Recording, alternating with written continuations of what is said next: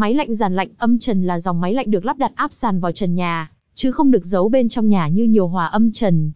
Theo đó, dòng máy lạnh này có công suất lớn nên khả năng thổi gió rất mạnh mẽ, nên khá được ưa chuộng. Vậy lắp đặt máy lạnh âm trần thực hiện bởi đơn vị nào uy tín, chuyên nghiệp?